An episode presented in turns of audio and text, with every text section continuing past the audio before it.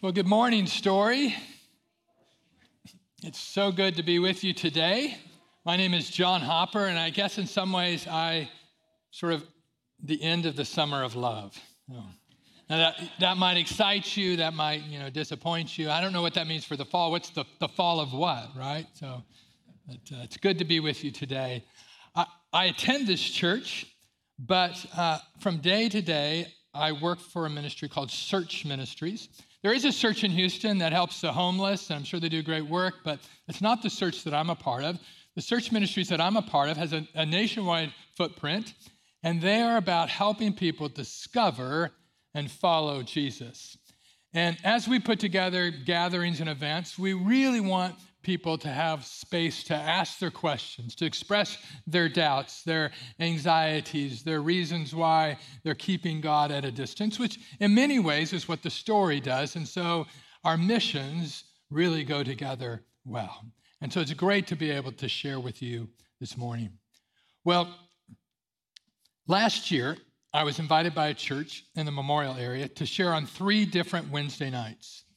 I had recently come out with a book called Questioning God, which answers a lot of the common questions people have about Christianity, God, the Bible. And so this church wanted to bring me in to do this Q&A, this open Q&A. The host would ask me a bunch of questions and then they would open it up to the audience to ask questions as well. Now most of the people that were there were a part of that church community. But there was one fellow by the name of Adam who was not a part of the church community. In fact, I don't even know how he heard of, of this event. But he showed up, and every single night when it was open Q&A time, he would ask questions, good questions, and then he would stay afterwards to ask me more questions. And I love it when people do that. And so I, I, asked Adam if he would be willing to do lunch sometime. And so we did lunch together and, and got to know him a little bit better. But he'd ask me more questions. And we do another lunch. He'd ask me more. And the intensity of the questions just went up. And there was an angst there, there was an anxiety there. It's like, I've got to figure this out, but he couldn't figure it out. For every question that we would talk about, he'd sort of bring up more questions. It was like he was spinning around in this rabbit hole. And then we met a few weeks ago, met at this restaurant, and the moment I saw him, I was like, his countenance is different. So we ordered our food, and then the food came. And if you know, if I'm meeting with someone who's who's not a Christian, I'm not going to pray at the, the, the table in a public setting. So I just picked up my fork to start eating. He said, "Aren't we going to pray?" Well, sure. So I said a short prayer, and then soon after that, he he said to me, he said, "I want you to know something. I finished reading your book, which led me to another book that a friend had given me, which led me to another book that a friend had given me." And I've decided that God is real, that Jesus has died for our sins, and I placing my trust in that. He began to tell me how he was telling other people as well. It's beautiful to see. You could just see it on his face, where there was such angst and concern, and uh, there was now a great peace there. So, guess what I came home and told my wife about that night? Told her about Adam, of course, right? I mean, to be able to see that sort of transition, she knew about the previous lunches, and then to suddenly see this huge change. I mean, how could I not tell her about that, right? I mean, in many ways, people like Adam are the reason why I do what I do. And whys are hugely important, aren't they? I mean, if you're part of some sort of committee or board, whether it's at work or whether it's in your neighborhood or whether it's at school, and, and, and you're there and somebody comes in to make this big presentation here, here's what, you know, uh, we should do right here, and they sort of lay out the plan and all the steps to get there. And then maybe someone at the back of the room or at the sort of the side of the conference table sort of sheepishly raises their hand. Maybe you've been one of these people and said, now this all looks really impressive, but just why are we doing this? Because whys are really important, right? Because my, whys really sustain our motivation, particularly when things are hard or if we sort of if there's a, a sort of a big cost or outlay to it. We need to know the why. So it's my privilege and joy to be about telling other people about Jesus. And maybe if you've been a Christian for a while, you've been told that, hey, you should tell other people about Jesus. But I think it's really important that we understand the why. why is it important for us to tell other people about Jesus? Why even bother, right? So, today, what I'm going to do is I'm going to give you several reasons as to why you should bother telling other people about Jesus. Now, if you're a Christian, hopefully this will motivate you, sustain you in some ways. If you're not a Christian this morning, that's all right. Now you'll know why people are bugging you about Jesus, right? So, so here are some reasons why um, we should bother telling other people about Jesus. First, I think we should bother because Jesus bothered. Jesus bothered telling other people about who he was. So, one of my favorite stories is out of John chapter 4. In John chapter 4, at the beginning of it, we see that Jesus is in Judea. Now, Judea is in the southern part of, of Israel, and it's where Jerusalem lies. And we're told there in verse 3 that Jesus left Judea and went back once more to Galilee. And he went back to Galilee because that's where he lived. He lived in Capernaum on the north side of the Sea of Galilee. So he's traveling back home. Now, in between Judea and Galilee is a region known as Samaria. Now, if you're familiar at all with the Bible, you know that the Samaritans weren't exactly the Jews' favorite. In fact, they hated the Samaritans. In many ways, the Samaritans were syncretists. They, they believed in God a little, but they believed in other things and other philosophies and other gods through the, the, the, centuries. And, and they didn't worship God in Jerusalem, they worshiped God elsewhere. And so the Jews wanted nothing to do with them, they were despicable. And so most Jews, most upright Jews, and certainly a righteous rabbi, would travel around Samaria rather than go through it, even though that was the easiest way in terms of getting from Judea to Galilee, they would go around it. And yet, what we see in verse 4 is that Jesus had to go through Samaria. No, he didn't have to physically, he could have gone around it. But if he was going to tell other people about who he was, and the Samaritans didn't know, then he was going to have to go through Samaria, that place that other people would avoid. He was going to bother himself in that way. And if you read through the rest of John chapter 4, you see that Jesus, he, he met a woman there. It's the first person that he met as he's going through Samaria. And she's a woman with quite a background, married five times before. She's living with a sixth man, but he has this great conversation with her in which he declares that he is the Messiah. And she goes back to her town and tells people that, and they run out and, and, and, and they want to hear from this Jesus too. And eventually, many of them begin to follow Jesus. You see, Jesus bothered himself by going and telling other people who he was. There's another incident that's kind of similar to that. We find it in Luke chapter 19. And in Luke chapter 19, Jesus is in Jericho. And in Jericho, there happens to be this tax collector. Now, Jews hated Samaritans, but they may have hated tax collectors even more because tax collectors were essentially Jewish people that were working for the Roman government, taking taxes from the Jewish people and often skimming some money off the top and putting it in their own pockets, right? So they did not like tax collectors. And there's this man in Jericho who's a chief tax collector. So he's like at the top of the pyramid scheme, right? So he's particularly hated. Now we're told that this man's name is Zacchaeus and he's really short. And he'd heard that Jesus was in town, so the only way that he was going to see Jesus amidst this crowd was to climb up in a tree, and so he does. Eventually, though, Jesus comes walking by that tree. And what we see in verses 5 and 6 there, that when Jesus reaches the spot where Zacchaeus is, Jesus says this He says, Zacchaeus, come down immediately. I must stay at your house today. He didn't have to stay at Zacchaeus' house. In fact, again, any upright Jew in Jesus' day would have stayed away from Zacchaeus' house. If we were to read on, we see that the people are aghast. Like, he's going to stay at Zacchaeus' house? Because not only was Zacchaeus despicable in the eyes of the Jews, but the only friends that Zacchaeus would have would be other despicable people. And so Jesus was going to be in this house with these people who were declared sinners, and yet Jesus says, I must come to your house. I must bother myself in that way to tell you who I am. Now, we don't know exactly what Jesus said, it's not recorded for us, but we do know the response, and the response was tremendous. Zacchaeus says, You know what? In light of what I've heard, I'm going to give half of my possessions to the poor, and anybody I've taken money from, I'm going to pay him back four times what I stole. This man had a complete change of heart. And so we see Jesus say this.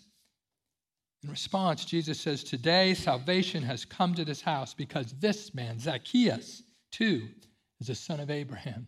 He's a son of the promise. He is a part of the kingdom of God. Incredible. This man, Zacchaeus. Now, notice this in verse 10. Jesus says, For the Son of Man came to seek and save the lost. Jesus gives us his purpose statement there. This is what Jesus was about.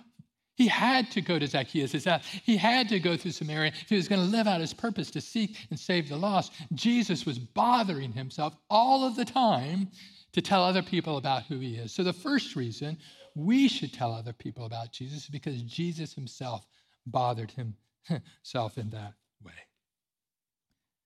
Second reason, second reason we should bother telling other people about Jesus is because Jesus has called us to be about that. So he didn't just do it himself, he called us to do it as well.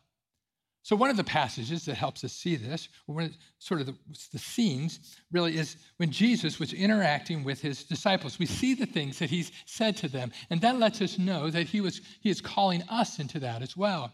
When Jesus first met his disciples, what he told them was that he wanted them to become fishers of men, fishers of people, men and women. So, the first disciples that Jesus meets are Peter and Andrew. And they're fishing and they're not doing so well. So Jesus gives them instructions, and suddenly there's all these fish in their boat. But Jesus says, I haven't come to make you great fishermen for fish. It's not really why I'm here, okay? You might like that, might sort of, you know, bring some money into your household, but that's not why I'm here. Why I'm here and why I want you to follow me is because I want to make you fishers of people. I want you to be about telling other people about who I am. So Jesus sets out at the very beginning of his relationship with them what he wants them to be about. Now, if we go to the end, really, of Jesus' sort of earthly time with his disciples, if we go to Matthew 28, we see there Jesus says something very similar. So Jesus said some words at the beginning of his ministry with them I want you to be fishers of men. And at the end, he, he echoes that by saying in Matthew 28, I want you to go and make disciples. That's what I want you to be about. So he bookends his time with his disciples. From the start, you're going to be fishers of people. At the end, go and make disciples. This is what Jesus wanted them to be about. This was his calling for them. Now, some people will say, well, um, that was Jesus' calling for the disciples. Not really for us. I mean, if we do that, that's okay, but it's not really for us. But if we look more carefully at that Matthew 28 passage, we see that that isn't the case. Because if we read further there in Matthew 28, we see that Jesus doesn't just say to go and make disciples, he says that he, those disciples, when they go and make disciples, are to teach those who become disciples to obey everything that Jesus has commanded them. What has Jesus commanded them? He's commanded them to go and make disciples.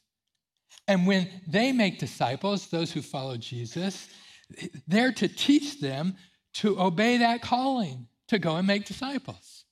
And so, through the ages, right, there have been people who have told other people about Jesus, and then those people, living up to the calling and obeying Jesus' teaching, have told other people about Jesus, made disciples, and then who told other people, so that if you know about Jesus today, it's because people have lived up to this calling. The second reason why we should bother telling people about Jesus is because Jesus has called us to bother in that way.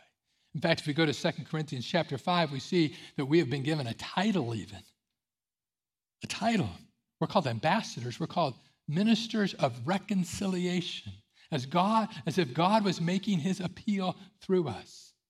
If you get a new title at work or something like that, there's probably some ways that you have to act differently because that, with that title comes a, a certain set of responsibilities, right? Well, Jesus has given every believer this title of ambassador.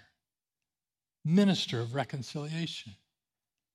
So, with that title, we have a responsibility to tell other people about Jesus. Third reason, third reason we should bother telling people about Jesus is because people are in trouble. People are in trouble.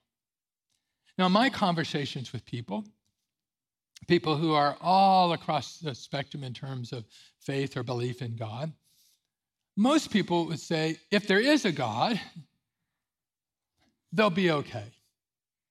They'll be okay because they're, they're a good person. At least they've had good intentions. That's, that's their sort of summary of themselves. They might say, I'm not perfect. I'm not an A player. Maybe I'm a B. Maybe I'm a C, but I'm okay. If there is a God, I'm going to make it all right. And if you believe in Jesus, they say, that's, that's okay for you. It's kind of like if you like red and I like blue, but that's really not what matters. What matters is if you're good or not. But Jesus didn't see it that way. In fact, if we look to John chapter 8, we see Jesus say these words. He said, You are from below, and I am from above. like I know how things really are, I know how it works with God. he says, You are of this world, I'm not of this world. I told you that you would die in your sins. Jesus is saying that to this crowd here, and this crowd involves some people who really saw themselves as righteous and good, Jesus says, No, no, no, let me tell you how it really is, how God sees things. You're in trouble. You're going to die in your sins. And then he, he goes on and he says, If you do not believe that I am He, that is Messiah, the one God has sent to save you, you will indeed die in your sins. We're in trouble. We're not good. We're not A, B, or C. We're like all F. We're in trouble. We need Jesus. That's the reason why we need to tell other people about Jesus. If we look to John chapter 3, it's a familiar passage for, for many of us, particularly John 3.16 might be the most famous book in the Bible, or famous verse in the Bible. Uh, we see Jesus say these words, her, these words spoken about Jesus at least. It says, For God so loved the world that he gave his one and only Son, that whoever believes in him shall not perish, but have eternal life. That sounds good, right?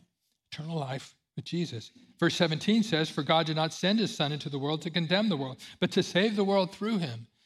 And in some ways, you could say, well, man, that verse says that kind of we're all good because Jesus has come to save us. He's come to save the world. We're all, we're all good. But I want you to see how it continues. Verse 18 Whoever believes in him is not condemned, but whoever does not believe stands condemned already. Do you see what our default position is? Our default position is that who we are relative to God is worthy of judgment, really. We're all in trouble. And so the reason that we ought to tell people about Jesus is because they're in trouble. Things aren't all well and good. Jesus illustrates this even more in the verses prior to this in John chapter 3, verses 14 and 15. He uses a little illustration. He says, So just as Moses lifted up the snake in the desert, so the Son of Man must be lifted up, so that whoever believes in him might have eternal life. Now, this illustration here only makes sense if you know something about the story of Moses and the snake in the desert which occurs in the book of Numbers in chapter 21. The Israelites at that point were grumbling against God. They didn't like anything that God told them to do. So God's like, I, you know, I got to teach these people a lesson. So he sends venomous snakes, and they start biting the people. And some of them start to die. And so they say to Moses, Moses, we have sinned. We've grumbled against God. You know, talk to God for us. And so Moses talks to God, and God says, Here's what I want you to do, Moses. I want you to take a bronze pole, and I want you to fashion around it a bronze snake. And I want you to post that in the community such that if anybody is bitten by a snake, if they look at that pole, they will be saved. No matter how good they might think they are, they're only going to be saved if they look at that pole. You might say, that's kind of weird. But it was all a setup for Jesus when he would come later. Because Jesus would say, just as Moses was lifted up, hmm, the snake in the uh, lifted up the snake in the desert, so the Son of Man, that is Jesus himself, must be lifted up on a cross. Because it's just as people who were in trouble then wouldn't live unless they looked at that cross, so too today, people who are in trouble, which is all of us, will not be saved unless we look at who Jesus is. Jesus made it clear we're in trouble. And so, one of the reasons we ought to tell people about Jesus and bother with that is because people are in trouble. Number four, we should bother because Jesus changes lives. We should bother because Jesus changes lives. So, I hope that you're a regular listeners to the Maybe God podcast. I haven't listened to all of the episodes, but I really enjoy them. I particularly enjoy those episodes where there's an interview of a, a single person and, and we get to kind of see how sort of God has worked in their lives. So here are some recent ones. Um, perhaps you've listened to some of them, but to me, there's just incredible examples of God changing people's lives. So one of the recent podcasts was of Andrew Klavan.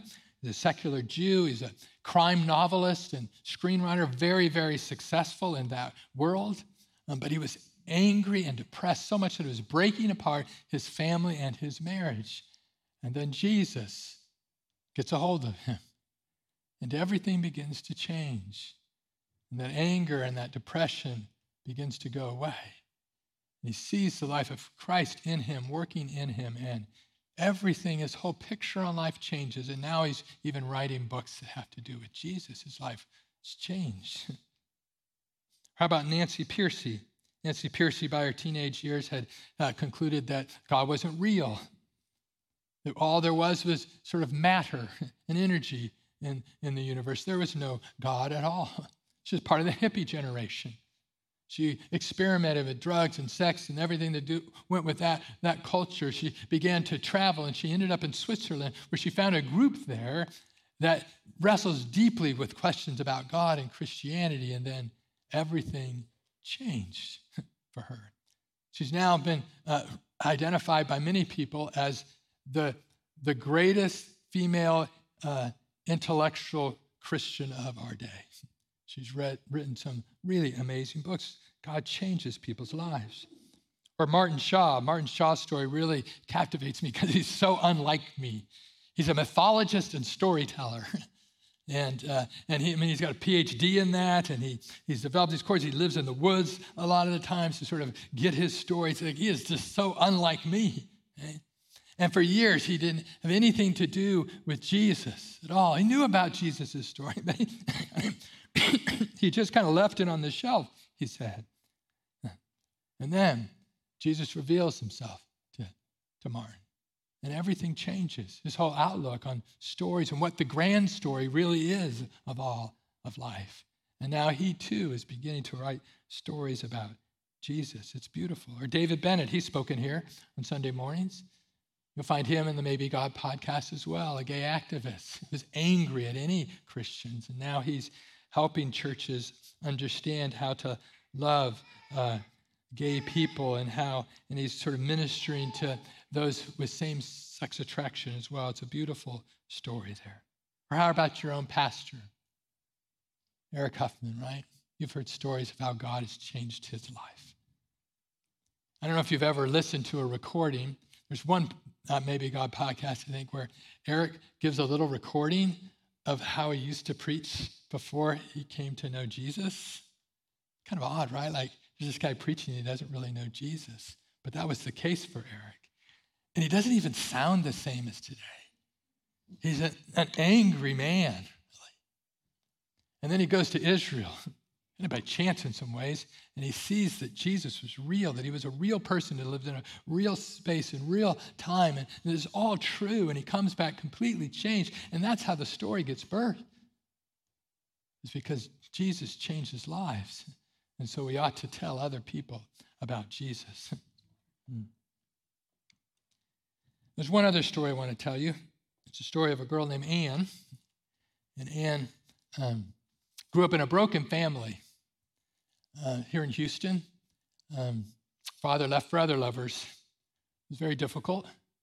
She uh, um, never heard about God or Jesus or the Bible at all growing up. Family never went to church. Trying to find her own way, she fell in love with the game of tennis, gave her some sort of purpose, some meaning. She became rather good at it. She was one of the best players in the United States. As a junior player, she began to represent the United States around the world. She went to college, her first year, All American, singles and doubles, one of the top 10 players in the United States, but totally miserable. She figures, well, it must be the school that I'm at. So she changes schools. And there she meets a woman, in fact, it was her assistant coach, who tells her about Jesus. And everything changes for her completely. She has a whole different view on life and on tennis. And she meets a young man. They get married right out of school. They have four children that all follow Jesus today. That's my wife. And the fourth of our children, Corey, who's sung here sometimes at different times and done different things with the story, she's, she's now doing ministry in college stations to college women. She had to raise support for that. And as she talked with other people about supporting her, she said, You know, one of the reasons why I want to do this is because there was a woman who shared with my mother when she was in college. And because that woman shared with my mother and turned her life, I'm here today. I probably wouldn't even be here today if that woman hadn't done that. And, and even if, if, if I was here today, I probably wouldn't be following Jesus, I've seen Jesus change my mother's life and change our family's life. And I want other women in college to know that too. See, one of the reasons we should bother telling people about Jesus is because Jesus changes lives and families and generations as well. Number five, we should bother telling people about Jesus because no one is too lost to be saved. No one's too lost to be saved. So when I was a young teenage boy, I, I was invited to this um, gathering. I grew up in Central California. Gatherings at the Fresno Convention Center. It's probably a convention center you've been to as well, right? So Fresno Convention Center, there's this man by the name of Nicky Cruz who is speaking. And this is Nicky Cruz's story. I can't forget it, even though I heard it maybe I was 12 or 13 years old. Nicky grew up in Puerto Rico. And he was a part of a large family that was all into witchcraft. In fact, his mother called him the son of Satan. His father would beat him horrendously, and he became a violent young man, so much so that the family sent him off to New York to really live on the streets. Within a few short months, he, he joins the Mau Mau gang, who was notorious for their violence. And in just a few months after that, he becomes their warlord. He's a vicious young man and he finds himself in jail many times. And the court uh, appointed psychiatrist said, This boy is destined to the electric chair and to hell. but there was a man by the name of David Wilkerson. He was a country preacher who moved to New York, and he had a heart for the gang members. And he'd see them walking on the street, and he would go up to them and he'd begin to tell them about Jesus. And when he went up to, to Nicky to tell him about Jesus, and he'd do it at different times, Nicky just got, he couldn't stand it. Like, why are you doing this to me? And he pulls out his switchblade to sort of keep uh, David Wilkerson at, at bay. He says, you know, shut up, don't tell me this anymore. David Wilkerson's response was, You can cut me into a thousand pieces, and every piece will say, I love you. And soon after that, David Wilkerson invites him to church. And he and his whole gang come to church. They don't really know why, but the warlord said, We're going. And so they went. hmm. And Nicky there meets Jesus. He said it was like I had heart surgery. It was like Jesus cut open my chest and took out my heart and put on a whole new heart. And since that time, he's, he's an old man now. He's still going into jails and he's meeting with gangs on the street and telling them about Jesus. No one is too lost to be saved. the court ordered a psychiatrist was wrong about Nicky because he didn't know of the transforming work of Jesus Christ. There's a great story that I love in the Old Testament. It's a story of a name of a man named Manasseh. He's a king. He's in the seventh century BC. His father, Hezekiah, was a pretty good king, followed the ways of the Lord. But when his father dies, Manasseh is only 12 years old. He becomes king. He says, I'm going to go a totally different direction than my dad. And he begins to worship the Canaanite gods and the starry hosts as well, scripture says. And beyond that, he was into witchcraft and divination and sorcery. And he even sacrificed children to his gods. God finally said, Wait, that's, that's enough. um, I'm not going to allow you to do that anymore. And so he had the king of Assyria come in and attack the city of Jerusalem where Manasseh was. And the king of Assyria put a ring in Manasseh's nose and carried him off like uh, cattle to Assyria. But in his distress, we're told in verse 12 of Second Chronicles 33, says, In his distress, that is Manasseh's distress, he sought the favor of the Lord his God and humbled himself greatly before the God of his ancestors. And when he prayed to him, the Lord was moved by his entreaty and listened to his plea. So he, that's God, brought Manasseh back to Jerusalem and to his kingdom. And then Manasseh knew that the Lord is God. No one is too lost to be saved. In fact, if we read on in verse 15, it says that Manasseh got rid of the foreign gods and removed the image from the temple of the Lord, as well as all the altars he had built on the temple hill and in Jerusalem, altars where he would worship to these foreign gods and to the starry host, and he threw them out of the city. Then he restored the altar of the Lord and sacrificed fellowship offerings and thank offerings on it to the true God, and he told Judah to serve the Lord. If anybody would have known Manasseh. Manasseh was a king for over five decades. They would have said, This man cannot be saved. He'll never be made right with God. That's not true. No one is too lost to be saved. So you may have canceled people out already. Said this friend or this um, person at work or this family member, they're just too far gone. It isn't true. And that's why we should bother to tell people about Jesus.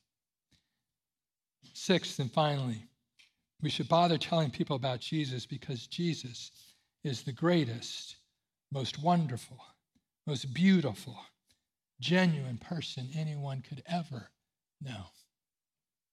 There's a lot of people who have just picked up the Bible, maybe in a hotel or somewhere else. They've heard from no preacher or anyone else, and they've just begun to read through the Gospels, the stories, the biographies of Jesus. And they're so taken with the man. He's like no other character. And if we read through those Gospels, we see that Jesus, he's gentle, he's humble, he's servant minded. He's laying down his life for people, he's self sacrificing. He's clearly after other people's self interest and not his own. He's truthful, even when to tell the truth is difficult, right? He's unafraid. He stands up to the rulers of his day. He's patient. He's incredibly wise on the spot, able to answer people's questions that they thought were unanswerable, but Jesus can answer them. He's caring, he's forgiving, he's no respecter of persons, we see in the Gospels. He will talk to kings and he will talk to paupers. Didn't matter to Jesus. Jesus is wonderful. He's beautiful. If you look in the book of Revelation, you'll see that there's dozens of names given to Jesus. He's the rider on the white horse. He's the bright morning star. He's faithful and true. This is our God. You know, there might be some friends that you have, friends that you've kind of stuck with, but you know, they're kind of rude and crude. And so you don't really sort of let them out of the box towards your other friends. You don't, you're really sort of embarrassed to bring them around. But it's not the case with Jesus. He's beautiful. He's wonderful. So we should tell other people about him so that they can get to know him too. So this picture is coming up here. It's of my, my brother and his wife, Laura. My brother died two years ago of cancer. He battled with it for six years. They'd been married for 34 years. So, as you can imagine, for a sister in law, Laura, it's, uh, it's just incredible hit, right? So when my brother was dying, and then in the couple weeks afterwards, her sons came into town to be with her and to stay in the home, which is great. They minister to her in a beautiful way. But eventually, right, they have to go back to their own homes. So there was a first night that she would have to be alone. And so on that first night, as it's coming in the afternoon, she texts my wife and she says, Well, tonight is the first night where it's just me and Jesus alone. She doesn't say I'm alone. It's just me and Jesus alone. And she said that only because she has learned the beautifulness of Jesus? His sweetness, his comfort, his peace. So he wasn't gonna, she wasn't gonna be alone. She was gonna be with Jesus. And she knew that her husband that she loved, my brother, that he too would be with beautiful, wonderful Jesus. And so she did not completely dread that first night. She could embrace it because Jesus would be with her. In Jesus, we have someone wonderful. So we ought to tell others about him. So, a number of reasons there as to why we should tell other people about Jesus. There are other reasons as well, other good reasons. But I hope that these will motivate you and sustain you in telling other people about Jesus. He is wonderful. People are in trouble. Jesus has given us a calling to go and make disciples. Let's pray.